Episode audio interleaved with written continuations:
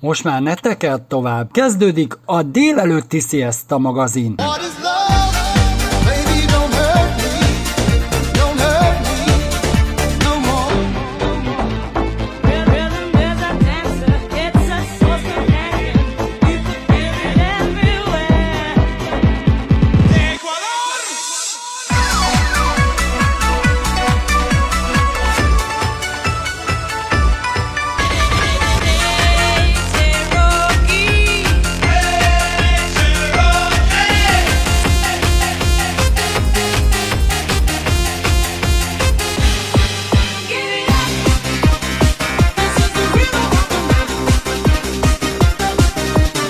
a legjobb slágerek. Oh,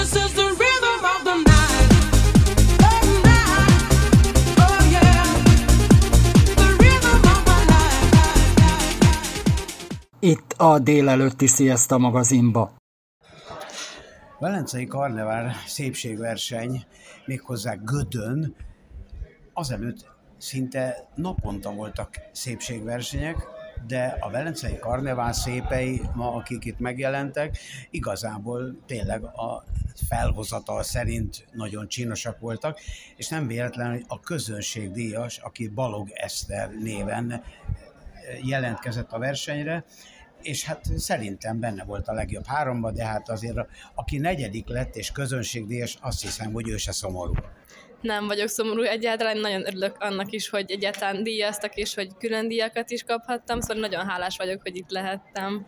Kicsit mutasd be azért be magadat, hogyha már a rádió hallgatók hallgatnak téged, akkor mi a legfontosabb, mivel foglalkozol, a divatot hogy szereted, esetleg zenét szeretsz, vagy egyáltalán mi a hobbid? Én táncos vagyok és fitness versenyző, profi és amatőr fitness világbajnok vagyok, és emellett táncvilágbajnok is, szóval nekem ezt teszi ki az életemnek a nagy részét, gyerekkorom óta táncolok, a modellkedés és ez a szépségverseny, ez most jött így az életembe, de eddig nagyon-nagyon élvezem, szóval szeretném folytatni a jövőben is ezt a vonalat is. A mosolyod is gyönyörű, szerintem ez az, ami megidézhette a közönséget is, de azt mondta, hogy ez az első szépségversenyed. Hány éves vagy? 19 éves A legszebb kor, még egy pár évig, úgyhogy még sok szépségverseny lehet a dolgokban, de azt hiszem, hogy a fitness világbajnok cím, melyik kategóriában, mert ott elég sok van, és erről külön kérdezek is téged, egy kicsit az, hogy hogy lesz valakiből fitness versenyző? Mm, én a legjobb barátnőm által kerültem bele ebbe a fitness világba, és szerintem, ha valaki elég határozott és maximalista, és cél, vannak céljai ebben, akkor csak így lehet elérni, mert máshogy egyszerűen nem, nem tudja az ember beletenni a megfelelő munkát, és szerintem nagyon fontos az a kisugázás, ami valószínűleg itt is nagyon sokat segített nekem. Szerintem a fitness versenyzőknek azért kemény fogyókúra is van. Igen, igen. Általában minden versenyt egy három-négy hónapos diéta köve, vagy előz meg, bocsánat, és hát igazából egész évben azért odafigyelünk arra, hogy hogyan táplálkozunk, edzés, és minden többi mert itt velem szembe vagy, ezért eh, természetesen, mint fitness versenyzőre az ember ránéz, akkor azt gondolja, hogy eh, valójában egy fitness versenyzőknek inkább, eh, inkább soványabbak, de nem azt mondtam, hogy egyáltalán nem, pontosan azt mondom, hogy gyönyörű alakod van, és a fitness versenyzők inkább soványak, és, és gyakorlatilag a versenyre a, még a vizet is kinyomatják magukból, de neked női idomokkal teliként talán nem biztos, hogy a fitness az a, a nyerő ilyen szempontból. De igen, már az én kategóriámban nagyon fontos a nőiesség és az izmos arányos test. Egyébként most nem vagyok versenyszezonban, így ezért sem vagyok annyira szálkás, de a fitness versenyken manapság már nagyon fontos az, hogy izomtömeg is legyen a lányokon, mert az alapján tudnak bekategorizálni minket. Mikor lesz legközelebbi versenyed? Hát ezt még nem tudom, valószínűleg csak ősszel. Magyar bajnokságokot te már nem indulsz, te csak világversenyen. Hogyha megyek világversenyen, akkor előtte muszáj egyébként magyar bajnokságon indulni, szóval szoktam egyébként, de az is majd ősszel maximum. És mi szeretnél lenni, a nagy leszel? Nagyon-nagyon szeretnék edző lenni. Ez a gyerekkori álmom, tehát tényleg ilyen már kisgyerekkorom óta ez az álmom, most kezdem el idén a személyedzőit, vagy hát ilyen fitness instruktor, amivel már fogok tudni gyerekeket is edzeni, és felnőtt embereket is, szóval nagyon-nagyon izgatott vagyok emiatt. Mindenképpen gratulálok köszönöm ez a díjhoz, szépen. és további sok sikert kívánok. Nagyon szépen köszönöm. Balog Eszter vagyok, fitness világbajnok, és én is hallgatom a Siesta magazint. Velencei Karnevál szépségverseny, bár szokták mondani azt, hogy a elefánt a porcelánboltban, na most itt nem porcelánbolt volt, hanem szépségek voltak, és a szépségeket díjazták különböző elefánt tokkal való találkozás lehetőségével, hiszen április 6-án ismét megnyitja kapuit Győr mellett a Kimba Elefánt Centrum, akinek ennek a, ennek a rendezvénynek a menedzsere és az egész elefánt parknak a menedzsere a Szabó Tünde, és ő is a támogatója volt ennek a rendezvénynek, de hogy kerül a csizma az asztalra, hogy kerül egy elefánt a szépségversenyre?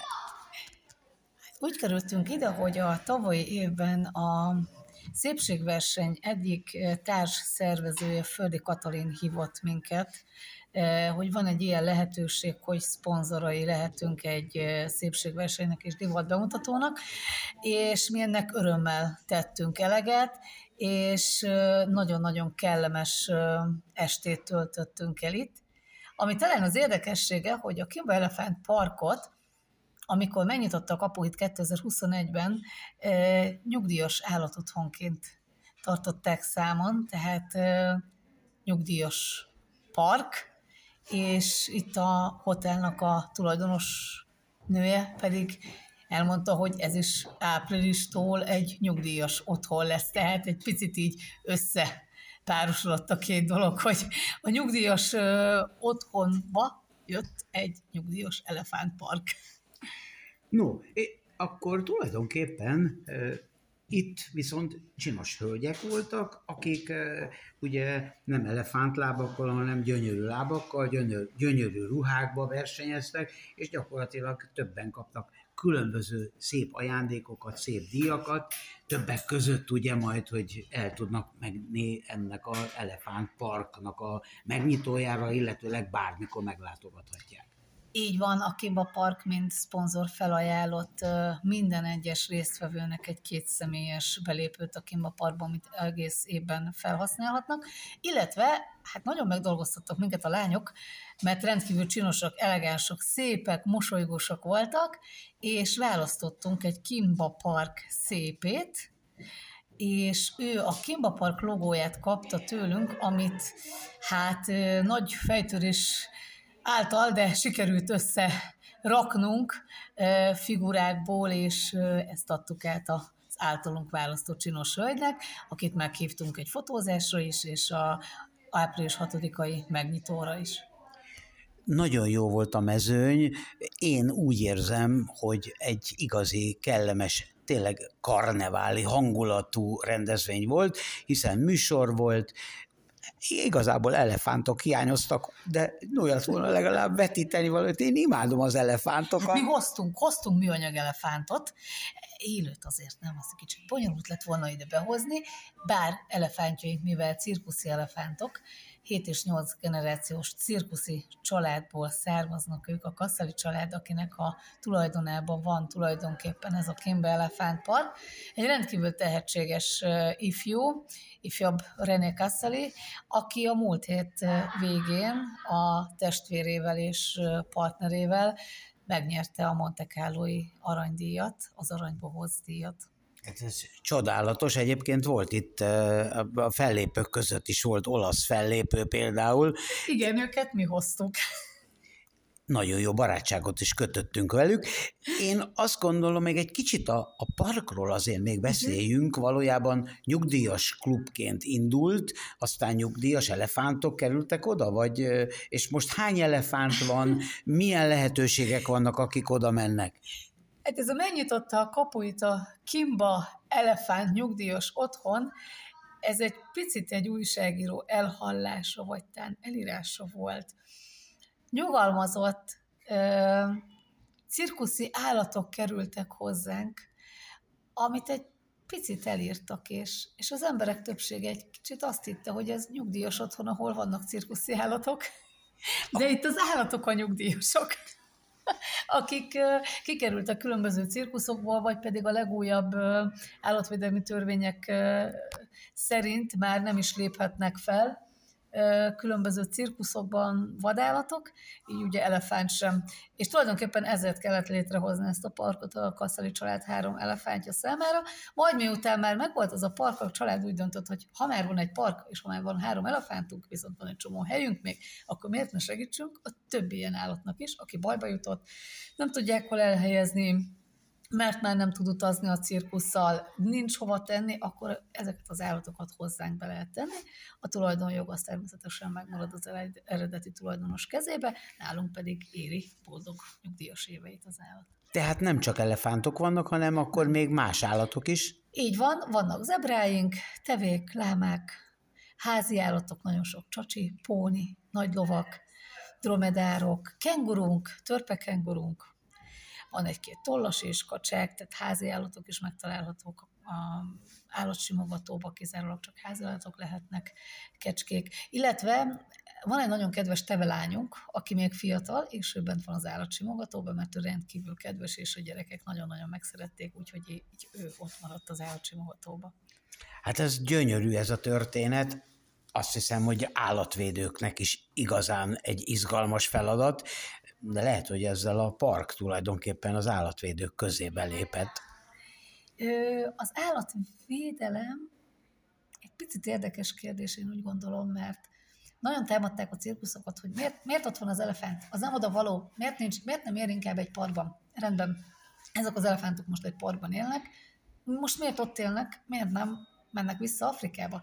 Lehetetlen. Tehát, hogyha ezeket az állatokat kiraknánk Bocvánába, természetesen nagyon rövid időn belül elpusztulnának. Akár heteken belül. Sem az egészségügyi állapotuk, a bélflórájuk, semmi nem kötődik már oda. Tehát lehet, hogy az első ivásnál kapna olyan fertőzést a vízből, ami miatt elhullana nagyon rövid idő alatt. Akkor 2023. április 6-án megnyitóval várnak mindenkit. Hol? Taván, a Kimba Elefánt Parkban, Győrtől 10 kilométerre. Köszönöm szépen. Köszönöm. A Velencei Karnevál szépségverseny bajnoka, első helyezettje, azt lehet mondani, hogy a csodálatos mezőnyből is a legszebb, aki Szentpéteri Boglárka néven nevezett a versenyre, és gondolom, hogy így is fejezte be. Sok-sok külön díjjal, és az első helyezéssel lehet a ma este ő a szépségverseny győztese. Köszöntöm a kedves hallgatókat, nagyon-nagyon szépen köszönöm a kedves szavakat. Igen, Szentpéteri Boglárkának hívnak, 21 éves vagyok, és Budapesten élek a szüleimmel. Ezek mellett én kisgyermek és csecsemőgondozást tanulok. Jelenleg idén fogok végezni majd, és nagyon-nagyon szeretem a kisgyerekeket, és tényleg imádom őket, és szerintem ez látszódik a kisugárzásomból is, ugyanis nagyon-nagyon szeretek mosolyogni, és mindig is egy vidám egyéniség voltam, én úgy gondolom. Ez az első szépségversenyed, amin indultál, és egyáltalán mi adta az ötletet? Kinek az ötlete volt? A tiédé, a szüleidé, barátoké, vagy hogy kerültél ide? Mert azért Budapesttől Göd azért nem nincs messze, de azért egy szépségverseny azt mondják, hogy Budapesten indulsz, ott elég sok minden ilyen van.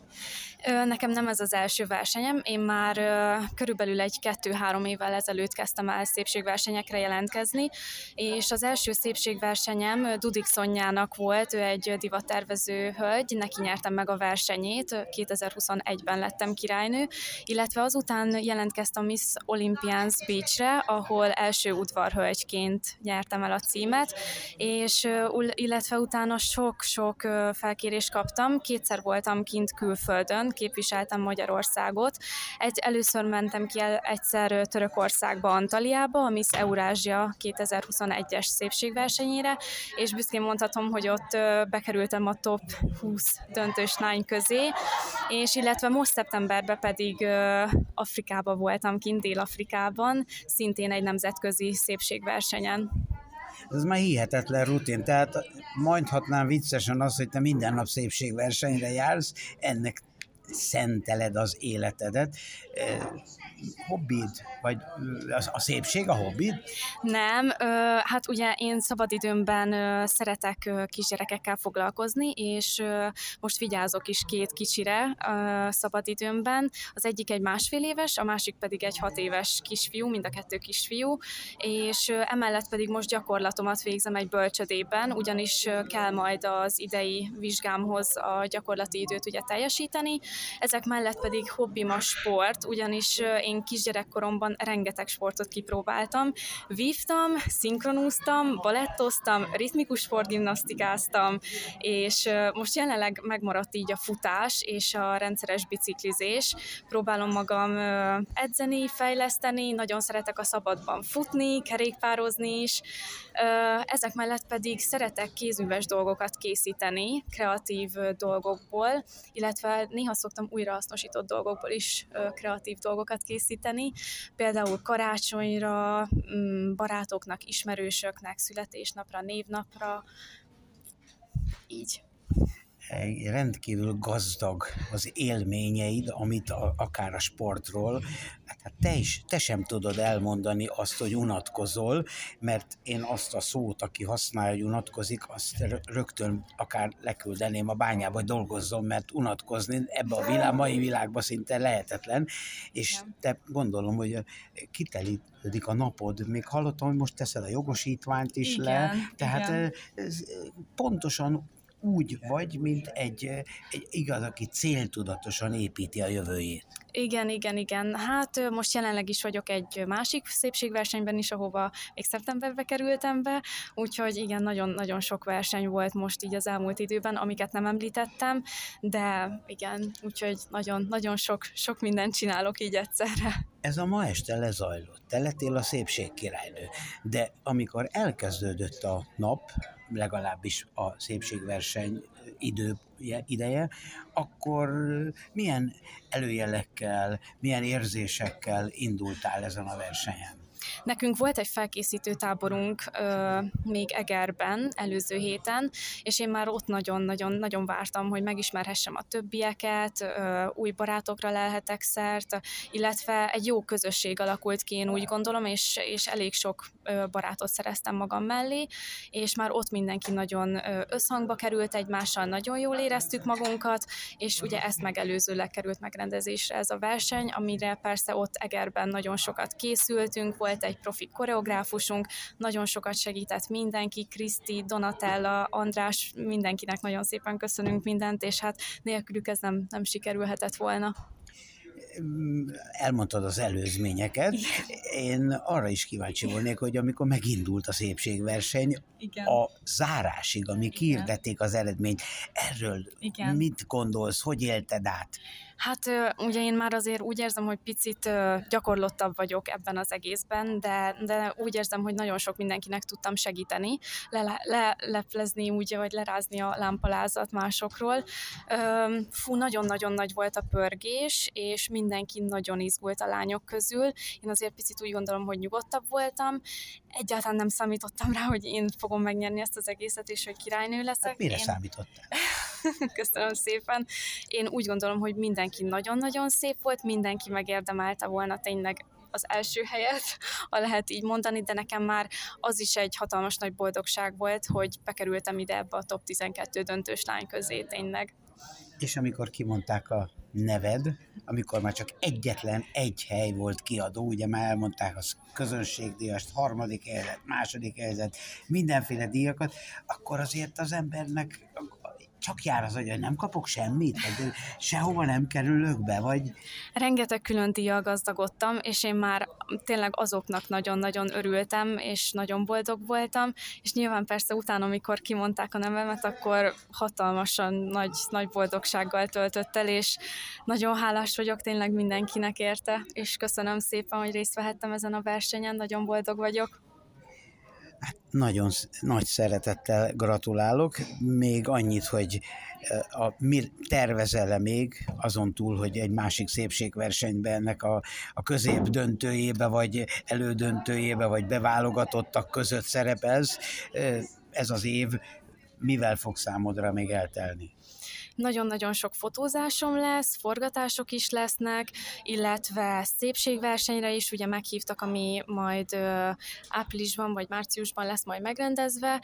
Ö, arra is ugye fogok jönni, aztán utána ugye nagyon sok külön díjat kaptam, amiket ö, nyilván majd, majd biztos, hogy el fogok használni, illetve majd mindennek utána nézek, hogy mikor melyiket, melyiket tudom megnézni, vagy elmenni és kipróbálni azokat a lehetőségeket, illetve nagyon-nagyon-nagyon készülök és gyakorlok ugye a, amikor lesz majd idén június, hát május-júniusban lesz majd a kisgyermekcsecsemő gondozói vizsgám, és hát ugye a gyakorlat sem maradhat el elsősorban, úgyhogy az első most nekem tényleg is a legfontosabb az a tanulás, és szeretném ezt a szakmát tényleg befejezni, és, és utána szeretnék majd bölcsödében is dolgozni, és mindenképpen kicsikkel is foglalkozni nagyon szép dolgok, amit elmondtál, csak gratulálni lehet az, hogy a szépség az igaz, hogy mulandó, de az gondolom még nagyon sokáig tudsz szép lenni, és még nagyon sokáig tudsz még versenyeken jó helyezést is elérni, de gondolom a szívedbe, a lelkedbe, a gyermekekkel való Igen. kapcsolat az még ennél is többet jelent, úgyhogy Igen. én nagy, nagy szeretettel gratulálok neked, Köszönöm szépen, nagyon kívánok. szépen köszönöm.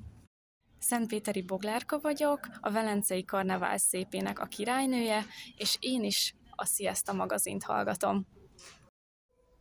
Hát véget ért a mai fesztivál szépségverseny, akár mondhatnám divat bemutatónak is, hiszen a hölgyek olyan ruhákba voltak költözve, ami egészen különleges, és átadták a díjakat, nagyszerű ünnepség volt, különböző programokkal, szép volt, szép volt az egész, és gyakorlatilag a két főszervező itt ül mellettem, úgyhogy a Velencei Karnevál szépségverseny hozzájuk kötődik.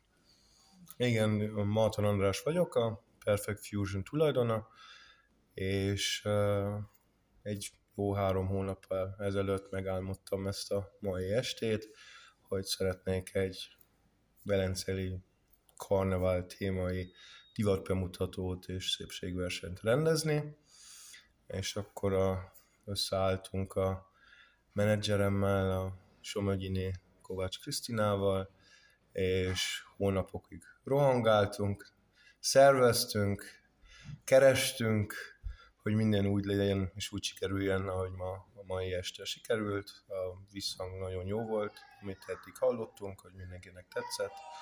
Nagyon örültem, hogy ennyien jöttek, hogy ennyi sok támogatónk volt, és persze a lányok is csodálatosak voltak. Azt lehet mondani, hogy tényleg a műsor is jó volt, a lányok is szépek voltak.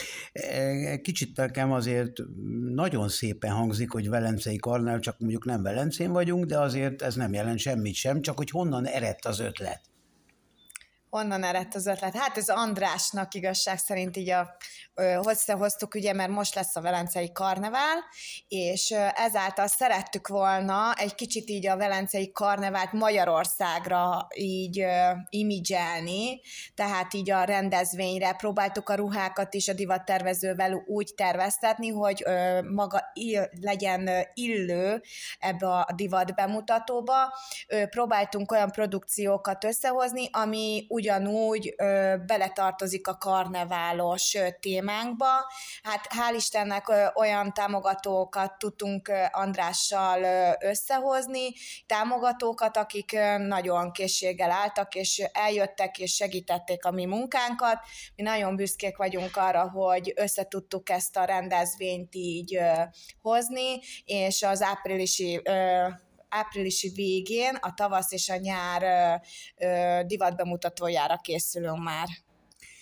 A három hónapot halva egészen elcsodálkoztam a dolgon, mert én általában elég sok rendezvényt szervezek, de én egy évvel ezelőtt már elkezdem szervezni. Mai világban már egy nagyszerű helyszínt találtak, egy nagyszerű gárdát, jó volt a műsor, és gyakorlatilag tényleg azt lehet mondani, hogy a körülményekhez képest ez egy fantasztikus, meg a három hónaphoz képest ez egy nagyszerű lehetőség, és amivel jól is éltek, és természetesen a lányok is nagyon gondolom, hogy nem csak örültek annak, hanem, hanem tényleg szívesen részt is vettek a versenyen. Igen, nagyon szívesen vettek részt is a versenyen, sőt és a felkészítő táboron, amit a Hotel Unicorn is a Egerbet tartottuk meg, az múlt hétvégén volt, ott is összebarátkoztak, úgyhogy nem lehetett úgy nagyon érezni, hogy ott van konkurencia, hanem egy, egy szép csapatépítő munka, munkán vettek részt, a koreográfiát megtanultak, amit a Gera Vilma tanított ő, ő, ő nekik, um, és szerintem nagyon jó munkát végezett a Vilma, hogy ilyen szép koreográfia legyen, mint azt, amit ma láttak a nézők és a, a, a, az emberek. Um, és szerintem mindenki mondta, hogy már várja a következő rendezvényt, és mi is várjuk szeretettel a, a lányokat vissza, hogy következőn ki tudja, hogy ki nyer, vagy, vagy nem. A helyszín az tényleg nagyszerű, a továbbiakban is ebben a helyszínben gondolkodnak, vagy természetesen nyilván nagyon sok más jó helyszín is van? Hát az az igazság, hogy folyamatosan kapjuk a lehetőségeket, többfajta hotelek, felújított hotelek, régebbi hotelek, kastélyoktól, úgyhogy szeretnénk mindenhová menni, minden, mindenkit szeretnénk ugyanúgy együtt dolgozni, egy, ugyanúgy támogatni őket. Ugye egy, a, folyamatosan egy helyen lenni azért nem nem annyira jó szerintem, tehát mindig kell az újdonság, mindig kell az, hogy csodás helyszínek, csodás emberek, tehát mindig újak, persze a régieket se felejtjük el, mert például, hogyha elmennénk egy áprilisban tartanánk egy másik divatbemutatót egy másik helyszínen, ugyanúgy meghívnánk a Viktóriákat, tehát hogy a Golden Palace tulajdonosát és a vezetőjét is, hogy nyugodtan jöjjenek el a következő rendezvényünkre, tehát mi folyamatosan tartanánk a kapcsolatot mindenkivel. Tehát a következő rendezvény hol lesz, mikor lesz, ha már szervezésben hol állunk? hát április végén lenne, és hát még nagyon titokban van, de Hernád mellett lenne ez a rendezvény. És ez divatbemutató lesz? Divatbemutató. Nem, vagy szépségverseny divat, együtt? Divatbemutatóval egybekötött szépségverseny. Sok sikert kívánok, köszönöm a munkájukat, és természetesen abba bízva, hogy a folytatás is hasonló lesz. Mi is köszönjük szépen. Köszönjük szépen.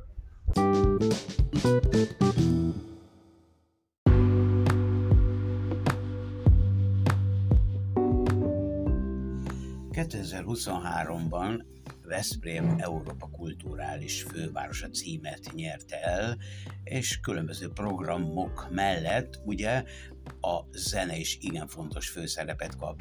És ennek tiszteletére rendeztek egy sajtótájékoztatót, amelyen igazából a blues nagy ágyúiről is szól a felvétel, hiszen a Palermo Boogie gang is összeáll és fellép a fesztiválon. Na de aki a blues szakértője, mondhatnám Magyarországon az egyik legelismertebb tudora, Nemes Nagy Péter, azt hiszem, hogy bővebb információt tud adni a dologról. Hát ezt a Veszprém Blues Fesztivált, amely négy napos, 50 koncerttel és körülbelül 35 fellépővel. Podlovis Péter Drusszám szervezte, hozta össze, aki egyébként régen a Palermo Boogie Gang menedzsere volt 88-tól, és Hát nyilvánvaló, hogy ez egy nagyon kellemes dolog, hiszen Veszprémben korábban is voltak blues fellépések, ha nem is konkrétan fesztiválok, de szinte minden nyáron több blues koncert volt, sokat jártak oda különböző fellépők is. Hát a mostani egyébként az az érdekesség, hogy mint a műfaj ugye Amerikából ered, sok külföldi résztvevő van, az Egyesült Államokból is jönnek, Angliából jönnek, nem is sorolnám föl mindet, kiemelném egyébként Rick Estrint, aki Amerikából jön, egy nagyszerű szájharmonikás a zenekarával, őt én személyesen tavaly láttam egy romániai fesztiválon, egy, gyakorlatilag egy 75 éves úrról van szó, aki hatalmas energiával játszik, és a zenekara is mind különböző jó hang, saját hangszerén mindegyik nagyszerű. Nyilván a Magyarországon ismertek közül Ripov Raskolnikov, Ian Ziegel, ezek mind föllépnek, és természetesen a hazaiak is, Pribojszki Matyiék, Ferenciék, és hát az említett Palermo Buggeng egy alkalomra összeáll. Sajnos jó pár évvel ezelőtt elhunyt a basszusgitárosuk, úgyhogy őt nélkülözve, sőt, hát a mai nap ezen a sajtótájékoztatón a rock hírességek csarnokába bekerült Kepes Robinak az egykori hangszere, a Fender Jazz Bass basszusgitár. Csodálatos ez a lista, amit elsoroltál. Mondhatnám azt, hogy ennek egy nagy része, ennek a zenekaroknak, ezeknek a zenekaroknak igazából a világ élvonalába tartozik, és nagyon sokan örülhetnek annak, hogy ismételten hallható majd nagyszerű magyar blues. Itt valaki azt mondta, hogy ez egy elfelejtett műfaj, én azt mondom, hogy nem egy elfelejtett műfaj, ez egy nagyon-nagyon szeretett műfaj, csak legfeljebb azt lehet mondani, hogy a világ élvonalában a zenészek talán egy kicsit hozzáöregedtek a dologhoz, és a fiatalok közül legfeljebb kevesebben játszák ezt a műfajt. Hát nézd, figyelj, minden úgy van gyakorlatilag, mint a, hogy azt mondják a, a, az emberi testben is, 7 évenként leépülnek dolgok, és újra felépülnek.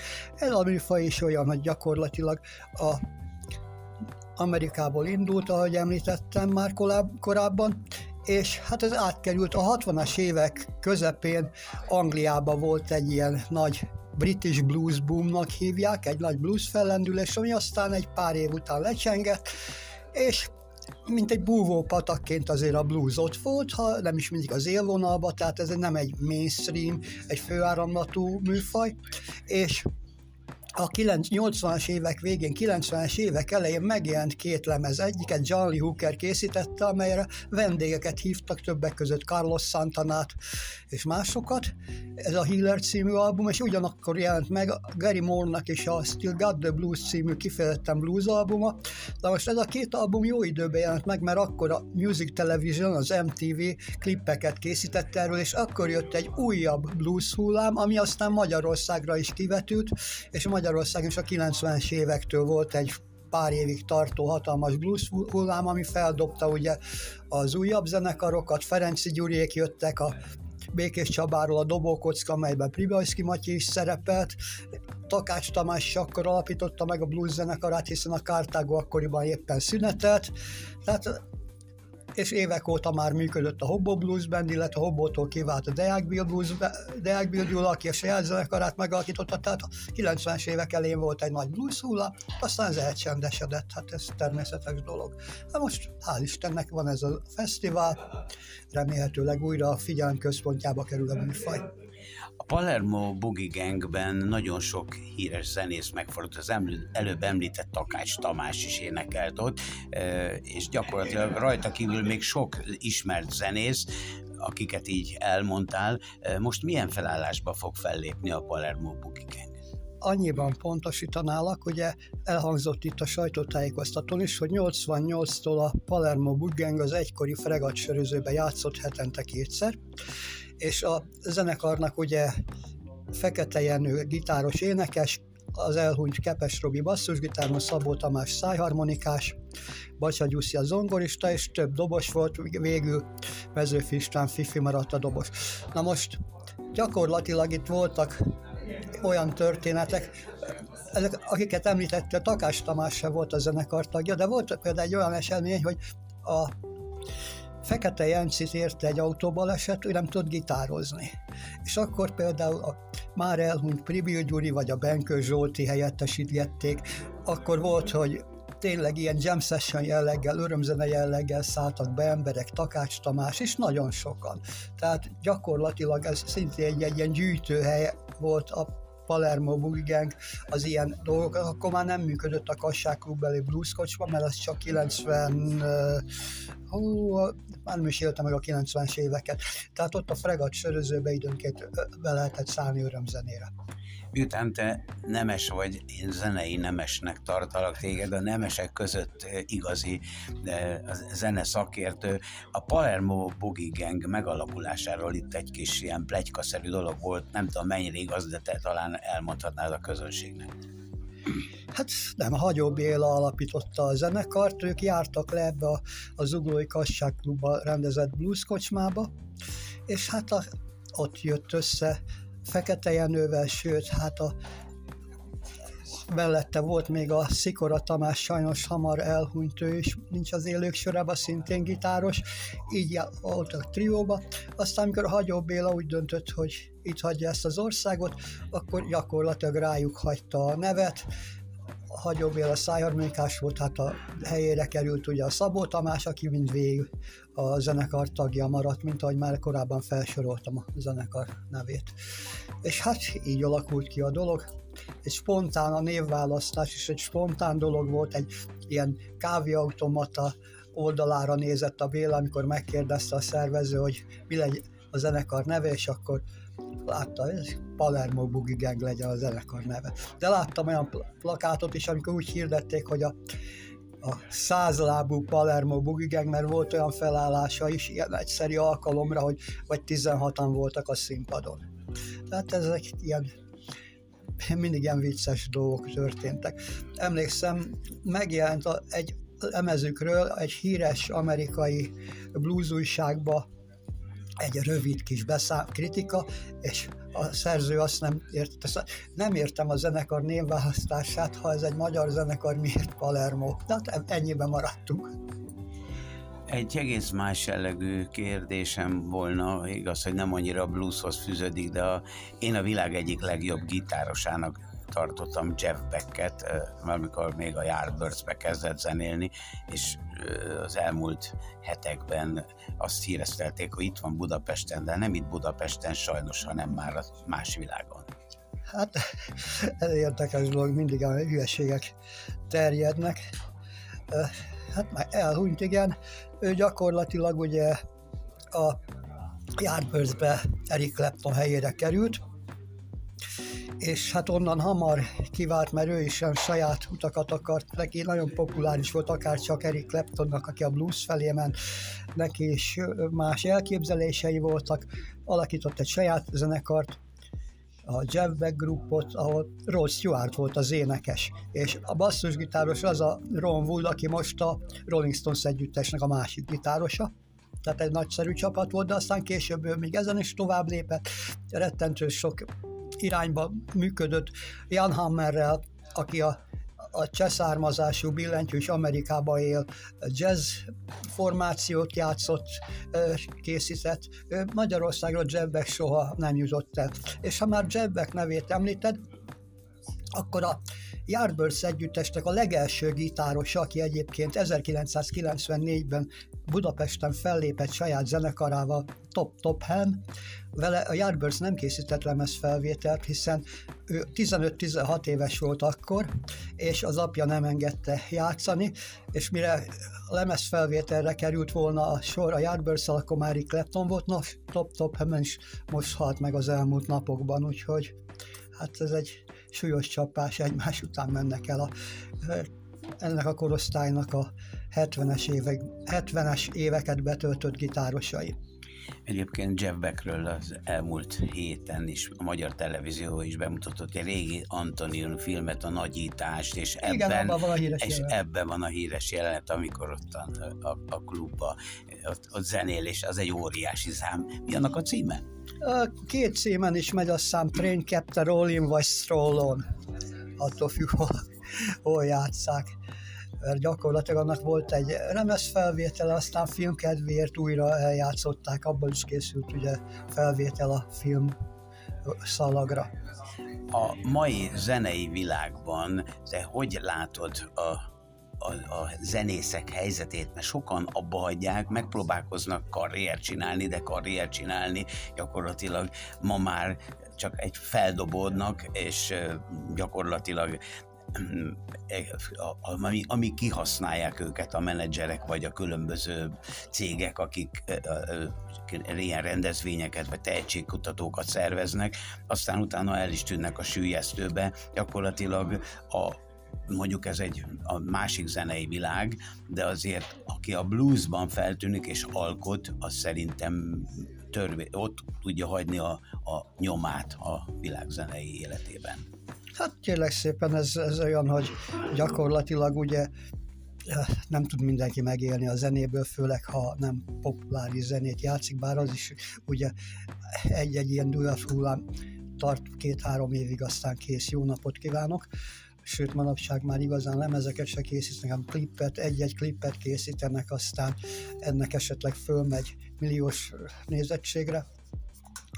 Az a, hát több lábon kell állni, röviden ez a trükk. Hát a, ismerve itt a zenészket is, gyakorlatilag ugye legtöbben azon kívül, hogy játszanak több zenekarba is, több produkcióban részt vesznek, hát például tanítanak, vagy egész más polgári foglalkozást végeznek. De ez így van az Egyesült Államokban is.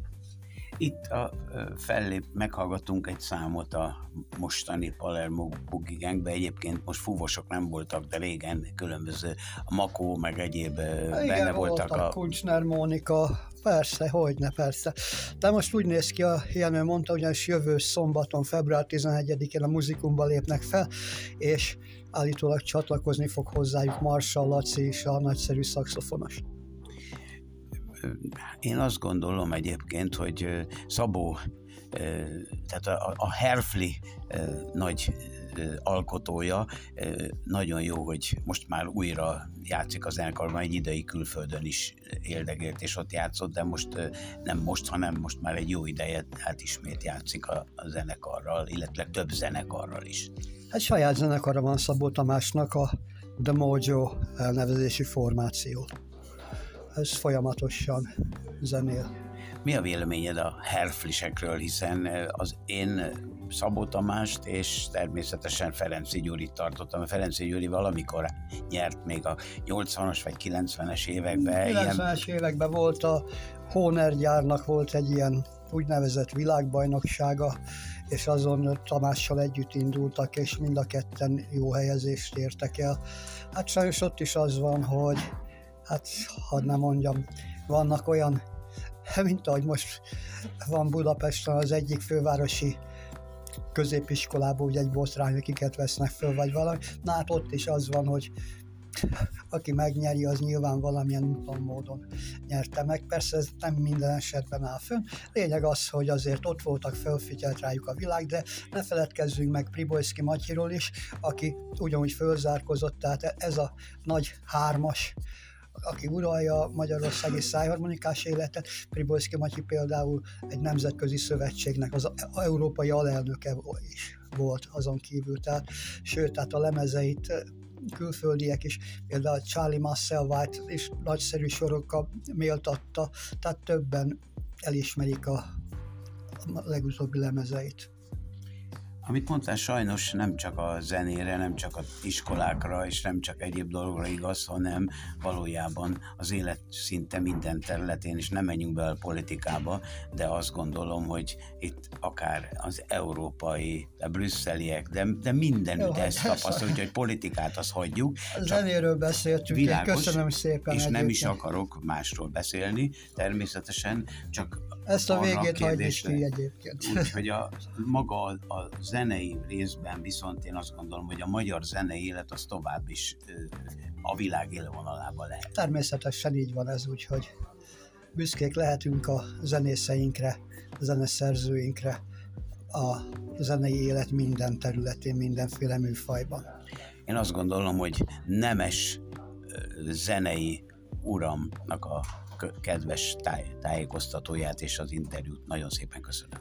Köszönöm szépen én is.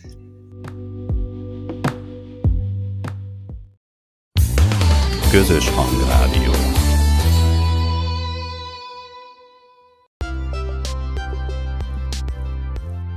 Köszöntöm a kedves hallgatónkat, Önök az Sziaszta magazin műsort hallják. Állatbarát rovatunkban egy tehetséges művészt fogunk bemutatni Önöknek, a vonal végén pedig Fehér Noémit köszöntöm. Köszöntöm a kedves hallgatókat, és köszönöm szépen a felkérést. Jó magam vidéken nőttem fel, ahol a családi gazdaságnak köszönhetően folyton állatok vettek körül, úgyhogy innen eredhet az állatok iránt érzett szeretetem és tiszteletem, az pedig, hogy ezek mellett rajzolni is tudok, az szerintem egy külön jó dolog, mert így egyedi módon tudom az állatokat és a én saját kis kedvenceimet is megörökíteni, és innen jött az az ötlet, hogy mi lenne, hogyha ezzel az adottságommal nem csak a családtagjaimnak, hanem másoknak is örömet tudnék okozni. Milyen állatokról készítesz rajzokat? Mondjuk macskákról, kutyákról, lovakról, madárakról, majd sorolhatnám világ végezetéig.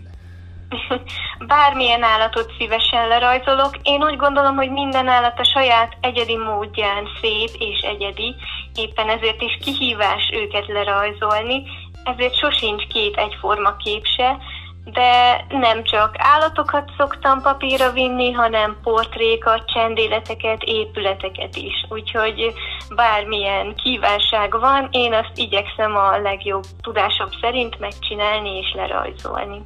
Ezek szerint az állatokról ugye hát nem csak fotót nehéz készíteni, hanem rajzot is. Hogyan zajlik ez a kivitelezést, hogy személyesen találkozol a kuncsaftokkal, vagy akár fotó alapján történik a megkeresés? Tehát, hogy fotót küldenek neked, és az alapján rajzolod le a kutyát, macskát és egyéb más állatot. Igen, igen, ez általában így szokott zajlani, hogy kapok egy fotót, egy képet, és akkor én az alapján dolgozom. Az, hogy valakivel személyesen is elmenni és lerajzolni. Én ilyet utoljára csak Debrecenben, amikor ott tanultam az iskolába tapasztaltam. Ugye ott volt nekünk olyan, hogy modellt álltak, és le kellett rajzolni egy 4-5 óra hosszás időintervallumban, de ez úgy gondolom, hogy a mai rohanó világban nem igazán kivitelezhető és nem is kényelmes, éppen ezért szerintem az a legjobb megoldás, hogyha nekem képet küldenek, fotót, és akkor én azt lerajzolom. Amikor rajzolsz, mennyire tudod érvényesíteni az élethű színeket? Tehát a kedves hallgatók most nem tudják, de ugye nem mindegy, hogy mondok egy, hogy B vagy A ceruzával rajzolod meg. Helyes bicsél, hogyha rosszul ezért mondom. Ez egy nagyon jó kérdés, mert az emberek leginkább magát a készrajzot szokták látni, de egy rajzol egy képpel mielőtt elkészül, nagyon sok minden történik. Kezdődik egy jó minőségű rajzlappal, majd a ceruzákkal ugyebár. Ez követi egy nagyon gyors grafitvázlat és a kidolgozás. Annak is az én esetemben két fajtája van a kidolgozásnak, van a grafitrajz és a színes ceruzarajz. A grafitrajznál, amihez nagyon sokféle ceruza kell, úgy értem, hogy ugye minél mélyebb tónus szeretnénk elérni, annál nagyobb számmal jelölt bés ceruzát használok. Tehát, hogyha egy nagyon sötét szint kell elérni, akkor arra a legalkalmasabb szerintem a 8 bés ceruza. És ott van a színes ceruza, ami ennél sokkal összetettebb hogyha megnézzük a Bambi kutyusról készült rajzot is, akkor abba is nem csak barnát használtam, meg a barna árnyalatait, hanem belevittem esetleg narancsárga és lila foltokat is, mert ezáltal sokkal élettel telibb lett maga a rajz is. Ezt a rajzot egyébként a Facebook, Sziasztok magazin Facebook oldalán is megtekinthetik a kedves hallgatók. Ha már szóba került a rajzok színe, színárnyalatai, viszont kérhető gondolom akár feketébe is. Jó mondom? Igen, igen. A feketébe általában azt értjük, hogy az egy grafitrajz és akkor az grafitceruzával készül. De hogyha van valakinek olyan igénye is, hogy csak barna színű árnyalatokban szeretné látni kis kedvencét, akkor az is megoldható. Akkor egy kicsit olyan elegánsabb, régiesebb hatása lesz magának a rajznak is, hogyha a barnát használom csak kidolgozásra. Ha jól emlékszem, A4-es, A3-as, illetve A0-ásra is lehet készíteni rajzot, vagy kérni, attól függ, hogy a megrendelő hogy kéri. Igen, ez megrendelőtől függ. Én megmondom őszintén, A0-ásra még nem rajzoltam.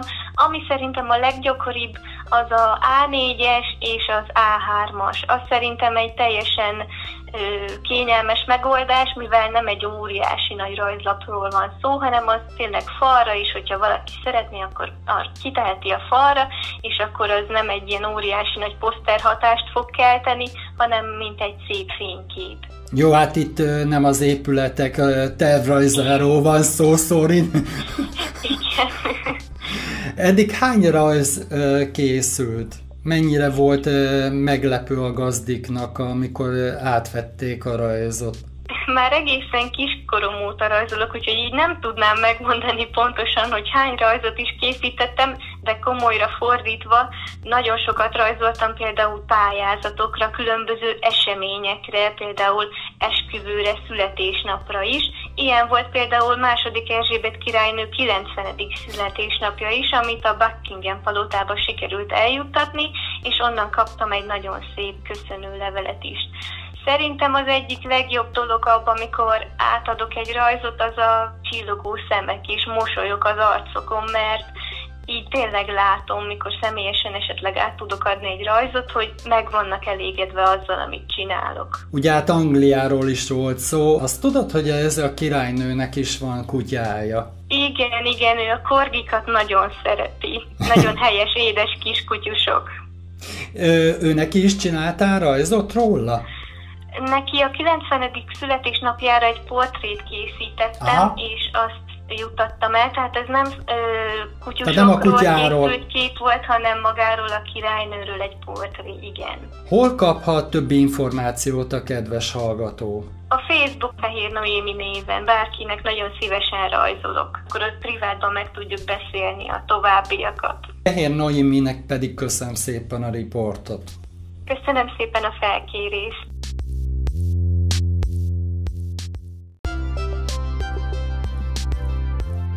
Köszöntöm a kedves hallgatókat a Sziaszta magazin műsorban, a állatbarát rovatunkban ellátogattunk a 17. kerületbe. Agility-ről lesz szó. Mi az az Agility?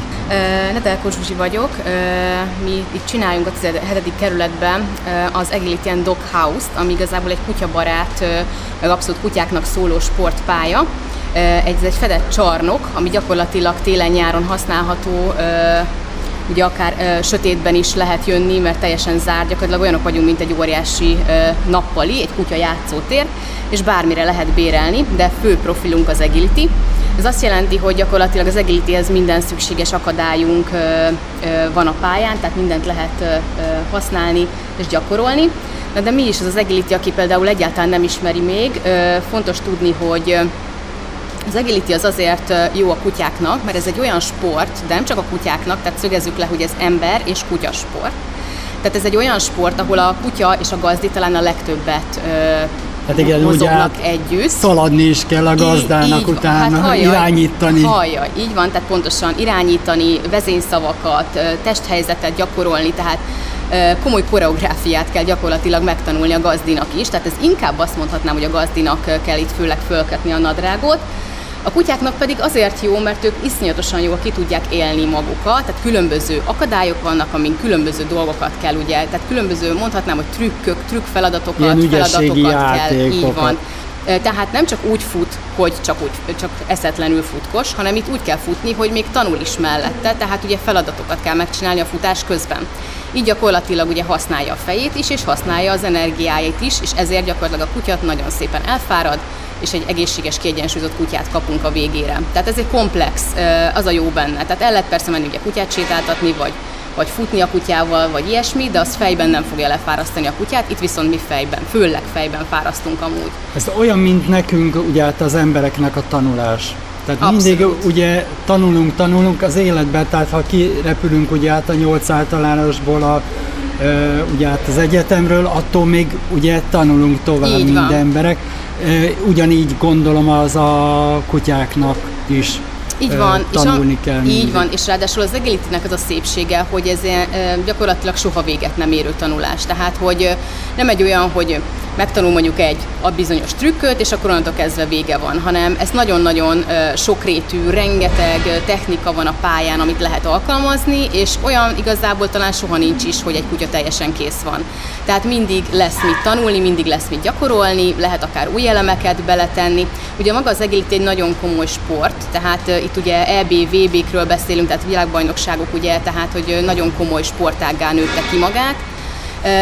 Egyre újabb trendek vannak, tehát a trendeknek meg kell felelni, akkor ugye újat kell megint tanítani a kutyának, egy picit változtatni a megszokottan, mert ugye az a lényege az agility hogy rengetegféle pályát, tehát hogy ugye létezik maga a, a sport, elkezdi valaki csinálni, eleve egy csomó akadályunk van, ugye van ugróakadályunk, úszóakadályunk, háromféle zónásunk, ugróakadályból is többféle van, és ezeknek gyakorlatilag maga az egésznek ez a lényege, hogy ezeket az akadályokat elkezdjük megtanítani rá a kutyát, hogy melyiket hogyan kell megtenni, hogy ugye szabályosan és megfelelő legyen a sportnak sporthoz képest, és utána gyakorlatilag, a, a, a, valaki elindul egy versenyen, akkor az úgy működik, hogy van egy bíró, a bíró pedig ő fogja gyakorlatilag meg fűszerezni az egész agility lényegét, aminek az a lényege, hogy ő elkezdi fölrakni ezt a pályát különböző módon.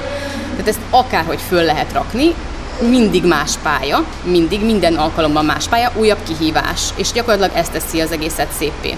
Ugye rengetegféle bíró van, rengetegféle ö, ö, pályarakási technika, és pont ezért kell nagyon sokat gyakorolni, hogy minden versenyen meg lehessen felelni. Be olyan, mint egy. Mindig Igen, újat mindig és újat rakni. ezzel Igen, lehet mindig lehet gondolkozni. Igen. Ö, milyen kutya fajtáknak ajánljátok? Ö, igazából nem kifejezetten Mert ilyen kutya, munkakutyáknak... Igen, abszolút, tehát nem kifejezetten kutyafajtára ö, van specializálva, persze azért mondjuk ki, hogy vannak kutyafajták, akik, kif, akiknek ez kifejezetten Mert ajánlott. mondjuk egy csibabának szerintem nem hiányzik egy ilyen. Nem, működik a csivavánál is. A, a fő kulcs az szerintem az, hogy munkavonalas legyen a kutya. Az azt jelenti, hogy azért ott legyen a kutyába egy, egy akarás, tehát hogy eleve az a kutya, aki nagyon szeret dolgozni, nagyon szereti a feladatokat megcsinálni, elvégezni, és mindezt még aktívan is csinálja, tehát mondjuk például nem Mondjuk oda egy segítő kutya.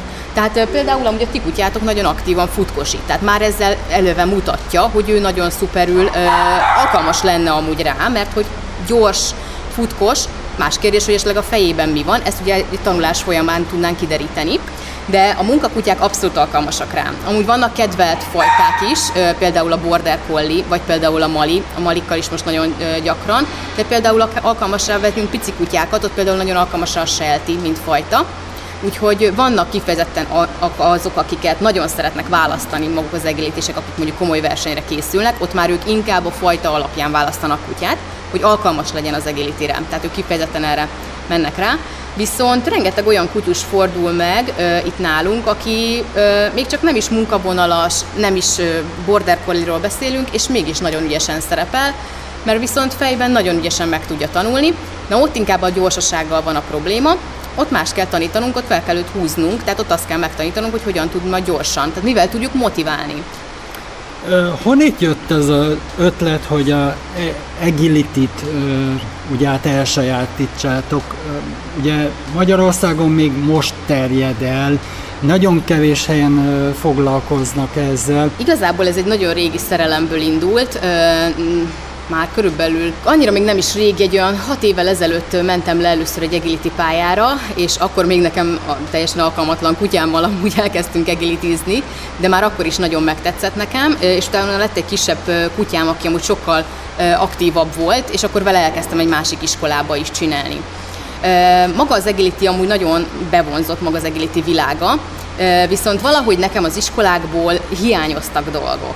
És, és ez nem feltétlenül az iskola felé kritika, de számomra én kerestem, kerestem valamit, ami egy ilyen, ami, ami például nekem majd itt a csarnokban mondjuk kifejtem, tehát ami a csarnokban abszolút megvan, és innen A jött az hely. ötlet, igen, és innen jött az ötlet, tehát nekem például nagyon rossz volt az, vagy nem is az, hogy nagyon rossz volt, de azért fura volt az, hogy mondjuk elkezdek valahol egy agility tanfolyamot, és akkor ugye ez szezonális. Tehát ugye el kell Nálunk- gondolkodni, Nálunk pont ez a baj, hogy ugye, hogyha olyan helyre megyünk ilyen idézőbe iskolába, eh, ahol ugye hát fű van, de ilyen, hogy mondjam, happy upása, és ha az esik az eső, akkor meg akkor gáz van, volt. mert ugye kerekesszékkel Igen. nem nagyon lehet ezek közlekedni. Hát meg ha még is kezd komolyabban esni, vagy, vagy bármi és akkor ugye el is maradnak a tanfolyamok sokszor, és például nekem ez is olyan fura volt, ugye, hogy hogy akkor például télen már esetleg nincs oktatás, sőt már igazából ősszel is már azért nagyon sok óra elmarad, és én szeretem azt, szeretem, szeretem az életemben valamit elkezdek, akkor ez egy folyamatos dolog, és akkor nem az van, hogy azt kell néznem, hogy most milyen idő van. És akkor gondolkodtunk, hogy ezt hogyan lehetne kivitelezni, és amúgy külföldön, természetesen hol máshol, ugye külföldön van erre rengeteg példa, ott rengeteg helyen vannak ilyen csarnokok, és elkezdtünk csarnokot nézelődni, és így kíváncsiskodni, hogy egyáltalán mit tudnánk mi is összehozni, és akkor találtunk rá erre a, a csarnokra, a 17. kerületbe, és a tulajdonos nagyon, nagyon kedvesen és nagyon nagy örömmel fogadottam úgy minket, meg teljesen partner volt ebbe a kutyás témába, ahhoz képest, hogy amúgy egy ipartelepen vagyunk, de mégis Igen. hoztunk ide egy ilyen kis egy kis szerethető dolgot, tehát tényleg cuki kutyusok futkosnak kint, és amúgy teljesen jól meg tudjuk oldani itt a viszonyt ahhoz képest, hogy azért itt néha elmegy egy-egy teherautó előttünk, de mégis, mégis tök jól tud működni. És gyakorlatilag egy borzasztóan koszos és kicsit leharcolt szegény öreg ipar, ipari csarnokot mi elkezdtünk kipofozni, és teljesen felújítani. új felújítani, teljesen új falakat húztunk, kifestettünk, kitakarítottunk, és gyakorlatilag és az elég... műfűvet kapott. Így van, és gyakorlatilag műfű alatt amúgy található egy gumiszőnyeg is, tehát azért nagyon ö, próbálunk odafigyelni hogy a kutyák izületére, tehát nem véletlenül van ez a speciális Aha. sportvadló, hogy a kutyáknak ugye nagyon fontos, erre is oda kell figyelni, hogy ott a kutyusoknak ugye az izületére oda kell figyelni, illetve maga a műfű is egy olyan típus, ez a Jutagrass, ez kifejezetten ugye az agility van ö, ö, kitalálva szintén külföldön, ö, ezen nem csúsznak úgy meg a kutyák, tehát nem jó akármi, ö, akármilyen fű, tehát ide kell egy speciális. És ugye ezt is beszereztük, így van, hogy minél kedvezőbb feltételeket alakítsunk ki, Ugye eleve már kedvező feltétel az, hogy van a fejünk fölött tető, ide azért nem fúj be a szél, ha elkezd esni az eső, akkor se okoz semmi problémát, és ugye ami, ami például majd most ugye elkezdett már érkezni, ugye egyre sötétebb van, egyre korábban sötétedik, nálunk az se számít. Ráadásul 0-24 órások vagyunk, tehát akár ide valaki évféltől hajnali egyig is lejöhet, tehát abszolút nem okoz problémát egy ilyen extra kulcsrendszerünk van, gyakorlatilag ő megkapja a kódot, avval be tud jönni, és akkor jön le bárki edzeni, amikor csak szeretne, mert hogy ez egy bédelhető helyiség, tehát ide gyakorlatilag bárki le tud jönni edzeni. Alapjáraton amúgy mi úgy, úgy működünk, hogy, hogy megcsináltuk magát az agility pályát, illetve kiemelem, hogy kutyás, kifejezetten kutyás csarnokot, inkább úgy fogalmaznék, mert hogy amúgy ezt gyorsan még zárójelben elmondom, hogy ugye nem csak agility tudnak itt nálunk foglalni, hanem bármilyen kutyás foglalkozást szívesen veszünk, aki szeretne gyakorolni. Ez amúgy így is alakult, mert amikor tavaly kinyitottunk, akkor kapásból megtaláltak minket obedience-esek, flybolosok amúgy, voltak már itt dogdancingesek, tehát mi nagyon szívesen segítünk például akár abban is, hogy teljesen lepakoljuk az agility pályát, elpakoljuk az akadályokat, és akkor más is tud jönni edzeni. Maga a rendszer amúgy úgy működik, hogy mi nem vagyunk itt, tehát ez nem egy kutyaiskola, hanem ez egy bérelhető pálya, akit, amit gyakorlatilag bárki használhat. Amit interneten le lehet foglalni. Így, így van, van egy foglalási felületünk, aki szeretne önálló lenni, az nyugodtan gyakorlatilag annélkül, hogy velem beszélne, fönt tud foglalni a neten egy foglalási felületen, ott látja az üres időzónákat, úgy is van beállítva, hogy amúgy egészen azt hiszem 11 óráig is tud foglalni, tehát hogy bőven, tehát hogy még ha valaki tényleg utána akar jönni, akkor azzal is tud, tehát tud velem egyeztetni. senki nem, fo- tehát nem zavarja egymást. Hát, absz- abszolút, tehát ráadásul itt mindenki a bérelt foglalt idejében maga van. Tehát itt nincs más a pályán, nem rohangászik be akárki, tehát itt mindenki a saját, mint, mint mondjuk olyan, mint egy squash pálya. Például azt, ahhoz tudnám talán a legjobban hasonlítani, amikor azt valaki kibérli, akkor más se ütögeti ott bent a labdát. Itt is gyakorlatilag ezt, aki kibérli, ide bejön, és ő a saját kis idejében teljesen egyedül, vagy amúgy nincsen létszámkorlátunk, tehát akár mondjuk például össze lehet fogni barátokkal Éppen is. ezt akartam mondani, hogy akár, akár több ez egy kutyás akár. falka idézetben Így van. kibérelheti arra az egy időre. Így van, és itt jön és amúgy... akkor összedobják a pénzt a És nagyobb... itt jön amúgy pont a, a, az oktató is képben, hogy amúgy nagyon szívesen várunk és fogadunk kutya oktatókat is, tehát akinek például nincs hova mennie akár vagy például nem szeretne például erre beruházni, hogy legyen egy ilyen saját pályája, mert azért ez eleve nem egy két forint ezt fenntartani, meg megvenni se. Így nem kell gyakorlatilag semmit ráköltenie, annyi, hogy velünk lebeszéli, akár ide leszervez egy tanfolyamot, nem tudom, négy-öt fővel, az az ő dolga, hogy azt ő hogy intézi, vagy, vagy például mennyiért adja a szolgáltatást. Nálunk ugyanúgy csak bérli a pályát, és tud, le tud ide úgy jönni, hogy gyakorlatilag lett neki egy saját helye, amiben mi biztosítunk mindent, és tud úgy oktatni, hogy neki semmilyen kvázi felelőssége nincsen. Tényleg, télen ez fűthető? Ö, teljes mértékben nem fűthető maga a csarnok. Ö, annyi a mi nagyon nagy szerencsénk, hogy beton, illetve ö, Tehát ugye, nem tégla. Nem egy szauna. Tehát hm. amit tudni kell, hogy fagy, fagy nem nincsen, tehát fagypont alá itt bennem megy a hőmérséklet, most már arról beszélek, hogy ilyen mínusz 10, tehát mínusz 10-nél se volt itt fagypont alatt a hőmérséklet. Amiben tudunk segíteni, és ezt télen-nyáron például próbáljuk csinálni, most például nyáron a kánikula miatt beszereztünk három baromi nagy ventilátort, ami próbálja egy picit a levegőt legalább keringetni, illetve például be lehet elé állni egy-egy nagyobb futás után azért mégis az emberek egy kicsit le tudják magukat hűteni. Télen pedig úgy oldottuk meg, hogy ilyen infra állófűtéseket hozunk be, és akkor az elé be lehet állni. Ugye, ami nálunk, amire mi főleg szakosodtunk, az agility. Az agility-ben ugye azért annyira nem ücsörögnek az emberek. Tehát ugye lejön egy edzésre, gyakorlatilag elkezdi járni a pályát, és ö, a, aki edzésre jött, az már ugye fut. Annyira neki nem is fontos az, hogy, ö, hogy hogy meleg legyen. Az, azt gondoljuk, hogy az edzőnek fontos, ugye aki áll, illetve annak fontos, aki már éppen végzett és pihen.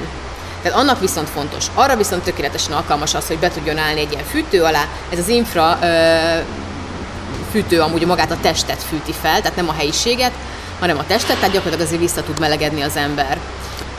A pálya bérlés során mi tartozik bele? Minden minden bele tartozik, tehát gyakorlatilag az összes akadály mindig itt van, ráadásul mi ragaszkodunk is hozzá, hogy például a nagy nehéz zónás akadályokat ne pakolásszák el, pont azért, hogyha például valaki egyedül érkezik, akkor ezeken ne kelljen szenvedni hanem már kim van a pályán, és már rögtön lehet Ami edzeni. fixen van. Ami fi- hát nagyjából mondhatnánk, hogy fixen, természetesen elpakolható, tehát most megint arról beszélek, ha mondjuk valaki lejön egy dog dancingre, Aha. vagy lejön egy obedience-re, akkor például neki segítünk, és akkor elpakoljuk a pályát de, de aki ide lejön edzeni és egilitizni szeretne, az gyakorlatilag mindent tud használni, és most már a legjobb tudásom szerint is mindenünk van. Tehát a viaduktól kezdve a távolugró, a karika, az összes zónás, tíz ugróakadályunk van, három kúszónk, tehát hogy gyakorlatilag mindent, mindenben tudunk neki segíteni, hogy tudjanak gyakorolni.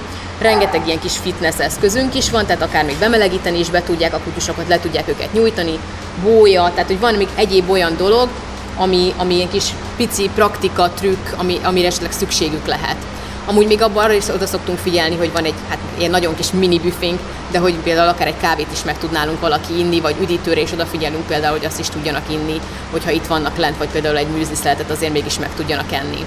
Úgyhogy ezekre is például oda tudunk figyelni, és ebben is azt gondolom, hogy abszolút a, a zárt csarnok tud ugye segíteni, mert hát azért ezt egy nyitott pályán nem lehetne megoldani, vagy ott hagyni. Meg maceráns Igen, is. igen, de hát még mikrohullámos sütőnk is van, hogyha valaki mondjuk egy több órás edzésre jön le egy edző, akkor szegény ugye azért itt, hogy tudjon valamit enni, akkor még ebben is segítünk neki. De minden bele tartozik, és amikor ide valaki lejön, led, gyakorlatilag, és utána úgy távozik, hogy neki ezt nem kell átpakolászni sem, meg semmi, tehát hogy itt lehet mindent hagyni, és jön a következő, és az a következő meg újra átpakolja magának, amit szeretne. Tervezitek, hogy több helyen nyittok ilyen helyet? Nem most ugye csak az ez egy igen, van, és igen, hát igen, igen, volna igen. rá igény. Igen. Ez egy nagyon nagy kérdés, és ennek sajnos most gazdasági okai vannak. Én azt gondolom, hogy most azért elég rossz helyzetben kezd lenni ugye a, a, a világ, egy kicsit most ilyen ilyen, ilyen, ilyen, talán mindenki egy pici féket fog most húzni szerintem.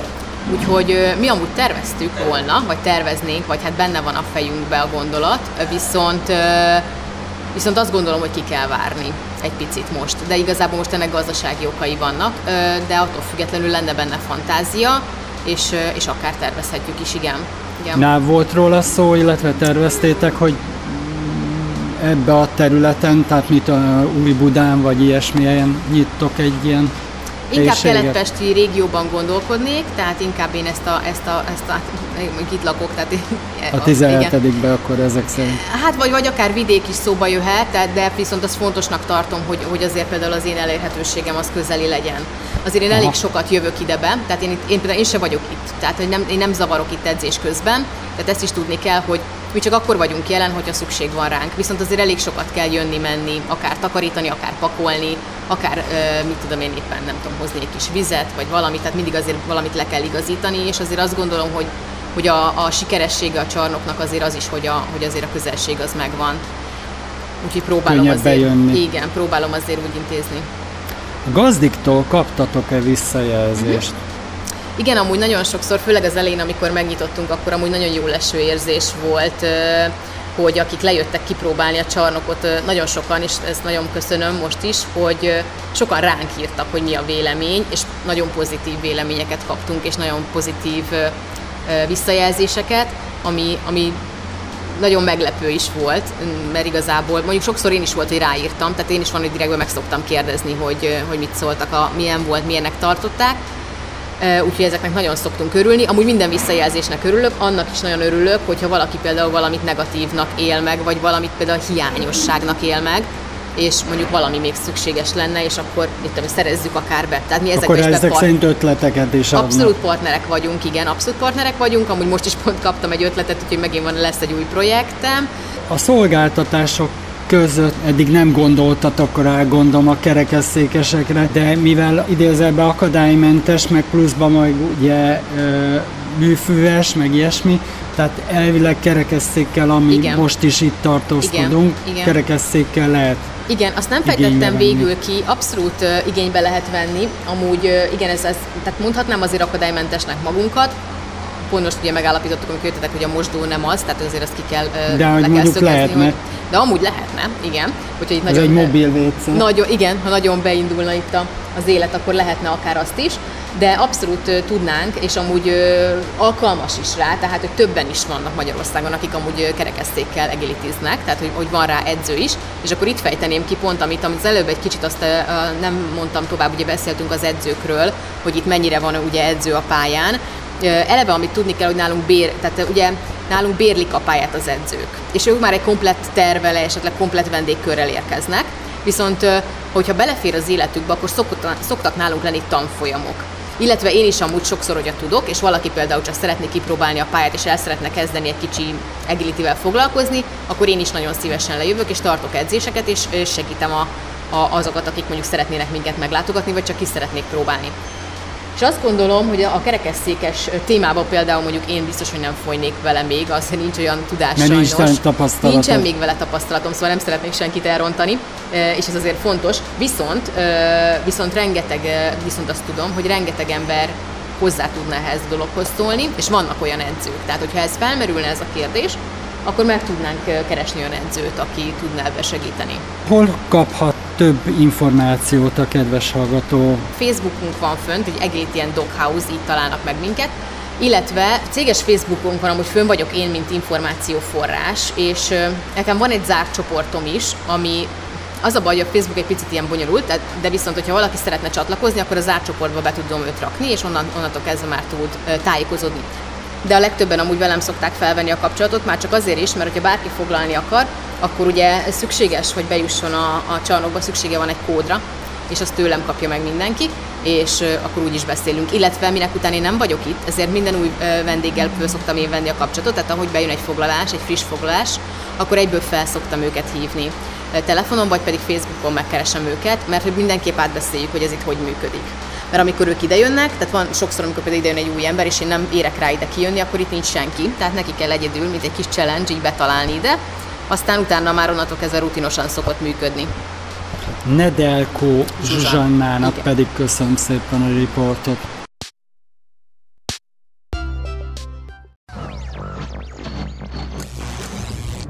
De szívem, nem kellene nekünk már egy új rádió? Igazad van, drágám. Hangoljunk a közös hangrádióra. Közös hangrádió. A közösség hangja. Fűvészkert Budapesten, szinte a belváros szívében található. Ha romantikára, csendéletre vágytok, ide érdemes betérni, akár kerekesszékkel is. Ahogy mondást tartja, aki a természetet kedveli, az már rossz ember nem lehet. A riportot dr. Orláci Lászlóval készítettem. Az első nagy építkezés az a Pálmaház építkezés volt. A Pálmaházat 1867-ben építették föl, a később 1893-ban pedig a Viktória házat. Ez a két nevezetes növényház ma is, ma is látható a kertben, felújított állapotokban. Később építettek apró kisebb növényházakat is, ezek ma már nem láthatók, ezeket később össze is dőltek, el is bontották, és a helyükön ma modern üvegházak találhatók, amit az 1980-as években építettek. Igaz az, hogy régen a fűvészkeltet nem arra építették, hogy így gyönyörködjön benne az ide látogató? Valamikor a fűvészkerteket a mindenkori egyetemek, ha az egyetemi fűvészkertről van szó, tehát a mindenkori egyetemek orvos karai hozták létre, abból a célból, hogy a leendő doktorokat megtanítsák a különböző gyógyító növények ismeretére. Tehát az első fűvészkert valójában 1771-ben Nagyszombat városában egy orvos professzornak, Winter Jakabnak a magánkertje volt, és ott ültetett ő mindenféle olyan gyógyító növényt, amit aztán a hallgatóinak be tudott mutatni. Később is ez a vonulat meg volt megfigyelhető, tehát még egyszer mondom, nem volt természettudományos oktatás, a term- illetve volt, csak nem volt külön kari képzése, nem volt külön helye, a természettudományos képzést is az orvosfakultások végezték, ilyen módon a biológia oktatását és a növénytan oktatását is. Majd később ez szétvált, mára már ugye teljesen önálló szakterület a botanika, és a botanikus kertek, a füvészkert tulajdonképpen botanikus kert, csak füvészkert a nyelvújításkori elnevezése a botanikus kerteknek. Tehát a, a botanikus kerteknek ugye alapvető feladata nem a az alapismeretterjesztés és nem a látogatóknak a csodálkozása meg a gyönyörködtetése, hanem az oktatók, illetve a hallgatóknak az ellátása, az egyetemi oktatásban való részvétel, aktív részvétel, valamint az egyetemi kutatás, egyetemi szintű kutatásoknak a terepe lehet a botanikus kert az egy másodlagos dolog, illetve nem csak másodlagos, ma már egy nagyon fontos dolog, hogy a környezettudatos nevelés, oktatás, természettudományos képzés, ismeretterjesztés egyik élő színhelye a botanikus kert. És akkor van egy egészen új dolog, ugye 1960-as évektől beszélhetünk Magyarországon aktív természetvédelemről, és a természetvédelemnek van egy olyan ága, ami nem a természet, nem az élőhely megőrzését célozza, azaz nem a nemzeti parkok és szigorúan védett természetvédelmi területekről szól, hanem a bizonyos védett növények, tehát a kipusztulás szélén vagy már kipusztult növényeknek a megmentését. Ezt felfoghatjuk génmegőrzésnek is, tehát a növények megmentését szolgálja. Ezt idegen szóval exito növény megőrzésnek nevezzük, és a botanikus kerteknek jelen, jelenleg az egyik legfontosabb természetvédelmi feladata pontosan ez. Hány fajta növény található itt a botanikus kertben? Hát itt külön kell választani a fajta és a faj kérdését, sőt a faj sem teljesen precíz megfogalmazás. Mi azt szoktuk mondani, hogy egy botanikus kertnek az értékét, a nagyságát és a, a munka komolyságát, a mindenkori növény, növény megőrzés, tehát a taxonszám, így hívjuk hivatalosan taxonszám, ami fajt is jelent, meg változatot is jelent, de nem egyet számot jelent. Tehát ez minden esetben csak sokféleséget jelent, mert lehet egy-egy fajból rengeteg, gondoljunk a fűre, amelyben egy-egy fűfajból több millió lehet. Milyen különleges növények találhatók itt? A nagyon sok különleges növény található, honnan is kezdjük. Tehát egyrésztről különleges lehet egy botanikusnak, mert különleges azért, mert, mert nem régen fedezték föl, vagy, vagy nagyon ritka növény, vagy nagyon veszélyeztetett, amit említettem, tehát védett növény de különleges lehet a látogató számára, tehát az a látogató, aki egyébként nem botanizál és nem ismeri a mélységben a növényeket. Ilyen nagyon szép vagy nagyon érdekes megjelenésű növények közt van egy-két olyan növényünk, ami kifejezetten jelképévé is vált a fészkertnek. Ilyen, ami mellett állunk a ginkgo biloba vagy páfrányfenyő, ennek a legidősebb három példánya itt Magyarországon élő legidősebb három példánya itt a kertben van. De ilyen érdekes növény lehet a Victoria amazonika, vagy Victoria régia, ugye az óriás tündérrózsa, amazonasi óriás tündérrózsa, ami a botanikus kertben 1893 óta minden évben mutatja magát és virágzik és megmutatja a látogatóknak. Ez egy különleges jelképnövény lehet. De ilyen különleges növénynek számíthatnak olyan olyan különlegességek, amelyek a Földnek olyan részein élnek, ahova a hétköznapi halandó nem juthat el, vagy csak nagyon nehezen, nagyon nagy áldozatok árán. Gondolok például különböző sivatagokra, gondolok különböző őserdőkre, esőerdőkre, csodálatosabbnál csodálatosabb orhideák, broméliák, de ugyanakkor mondhatnám a különleges pálmákat is. Tehát ahhoz nagyon-nagyon sokat kéne valakinek utaznia, hogy ezeket a növényeket, amik egy ilyen füvészkertben megnézhetők, mind-mind eredeti élőhelyükön megtalálhassa. Erre nem is nagyon van lehetősége az embereknek, hát erre is jók ezek a növénygyűjtemények, hogy itt egy koncentráltan sűrítve nagyon sok érdekességet a világ minden tájáról meg lehet nézni. Lehet tudni, hogy hány hektára hűvészkert? Igen, kezdetben 10 hektár volt, amikor itt a 1847-ben megala, újra alapult, már ez 3,1 hektárúvá zsugorodott, illetve módosítanám, 3,1 hektár ezen a helyen, ahol most vagyunk. Bejöttünk a bejáraton, akkor már láttuk, hogy vakok számára is akadálymentes, illetve hát mióta akadálymentes a A főészkertünk a nagy uniós pályázatok egy időben lett akadálymentes. Úgy szoktuk mondani, hogy részlegesen akadálymentes, mert van azért egy-két olyan emléképületünk, amiben a bejutás csak segítséggel lehetséges, tehát önállóan nem. De a kertterülete, a növényházak azok minden esetben könnyen és jól látogathatók. Van is egy ilyen előírása az uniós pályázatoknak, hogy akadálymentessé kell tenni a kertet. Két részről. Egyrészt fizikailag kell akadálymentessé tenni, ez azt jelenti, hogy az útfelületek olyanok legyenek, az ismertetők olyanok legyenek, legyen lehetőség akár hangos ismertetőre, itt van audio guide vezetés is. Tehát van? Is van, igen. Hát arra is van lehetőség. Másrésztről pedig az úgynevezett interaktív, vagy a, a virtuális akadálymentesítés, erre pedig a honlapunk és azon belül is a honlapon belül is a, a, például a virtuális ösvény, vagy, a, vagy a, úgy is szoktuk mondani, hogy ez a, ez a, ez a kertvezető program, ami megtalálható a honlapunkon, ez is rendelkezésre áll, tehát minden szempontból akadálymentesnek így tekinthető a maga a kertfelület. És még a honlap is szinte az mondom. A honlap az pedig természetesen úgy épült föl, hogy akadálymentessé tehető teljes mértékben, jelenleg még nem teljesen akadálymentes, tehát azok a funkciók még hiányoznak a honlapról, ami a, a csökkent látóképességűeket segítené. Programok, rendezvények. Olyannyira így van, hogy egy évben előre meghatározva már előre közzé is tesszük, hogy mikor lesznek a nevezetesen nagyobb programjaink. Általában 10-12 ilyen nagyobb program van a botanikus kertben, és az volt a, a fő cél, vagy a fő hangsúlyt azt kapta, hogy minden évszakot valamilyen programmal kössünk össze. Tehát a különböző évszakváltozásokat, a különböző növényeknek a sokféleségének a bemutatását különböző programokhoz tudjuk kötni. Ilyen program például tavasszal a cseresznyevirág ünnep, amit mi honosítottunk meg itt Magyarországon, ez egy ázsiai-japán ünnep, ez a cseresznye virág nézegető ünnep, így is hívják ők.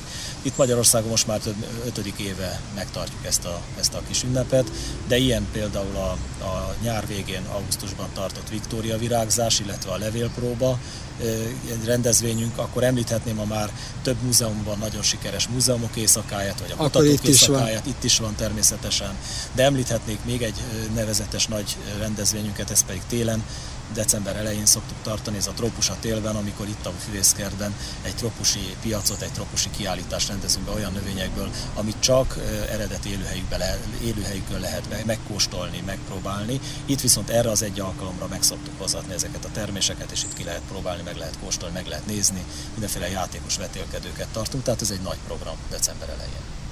Tervek, fejlesztések. Hát jelenleg túl vagyunk egy több mint 5 évig tartó nagy fejlesztési beruházáson, ami azt jelentette, hogy szinte fenekestől az egész kertet felforgatták és felforgattuk, és hát úgymond átépítettük és felújítottuk. Ez most zárult idén tavasszal, idén tavasszal tél végén. Tehát a kert és a kertnek a felújítása már tovább nem folytatódik, mert, mert belezárult. Itt még az épületek állapotán kellene javítani, tehát a műemléképület, a kastélyépületet például érdemes volna rendbehozatni és funkciót adni neki. Vannak elképzeléseink különböző látogatófogadói helyiség kialakítására.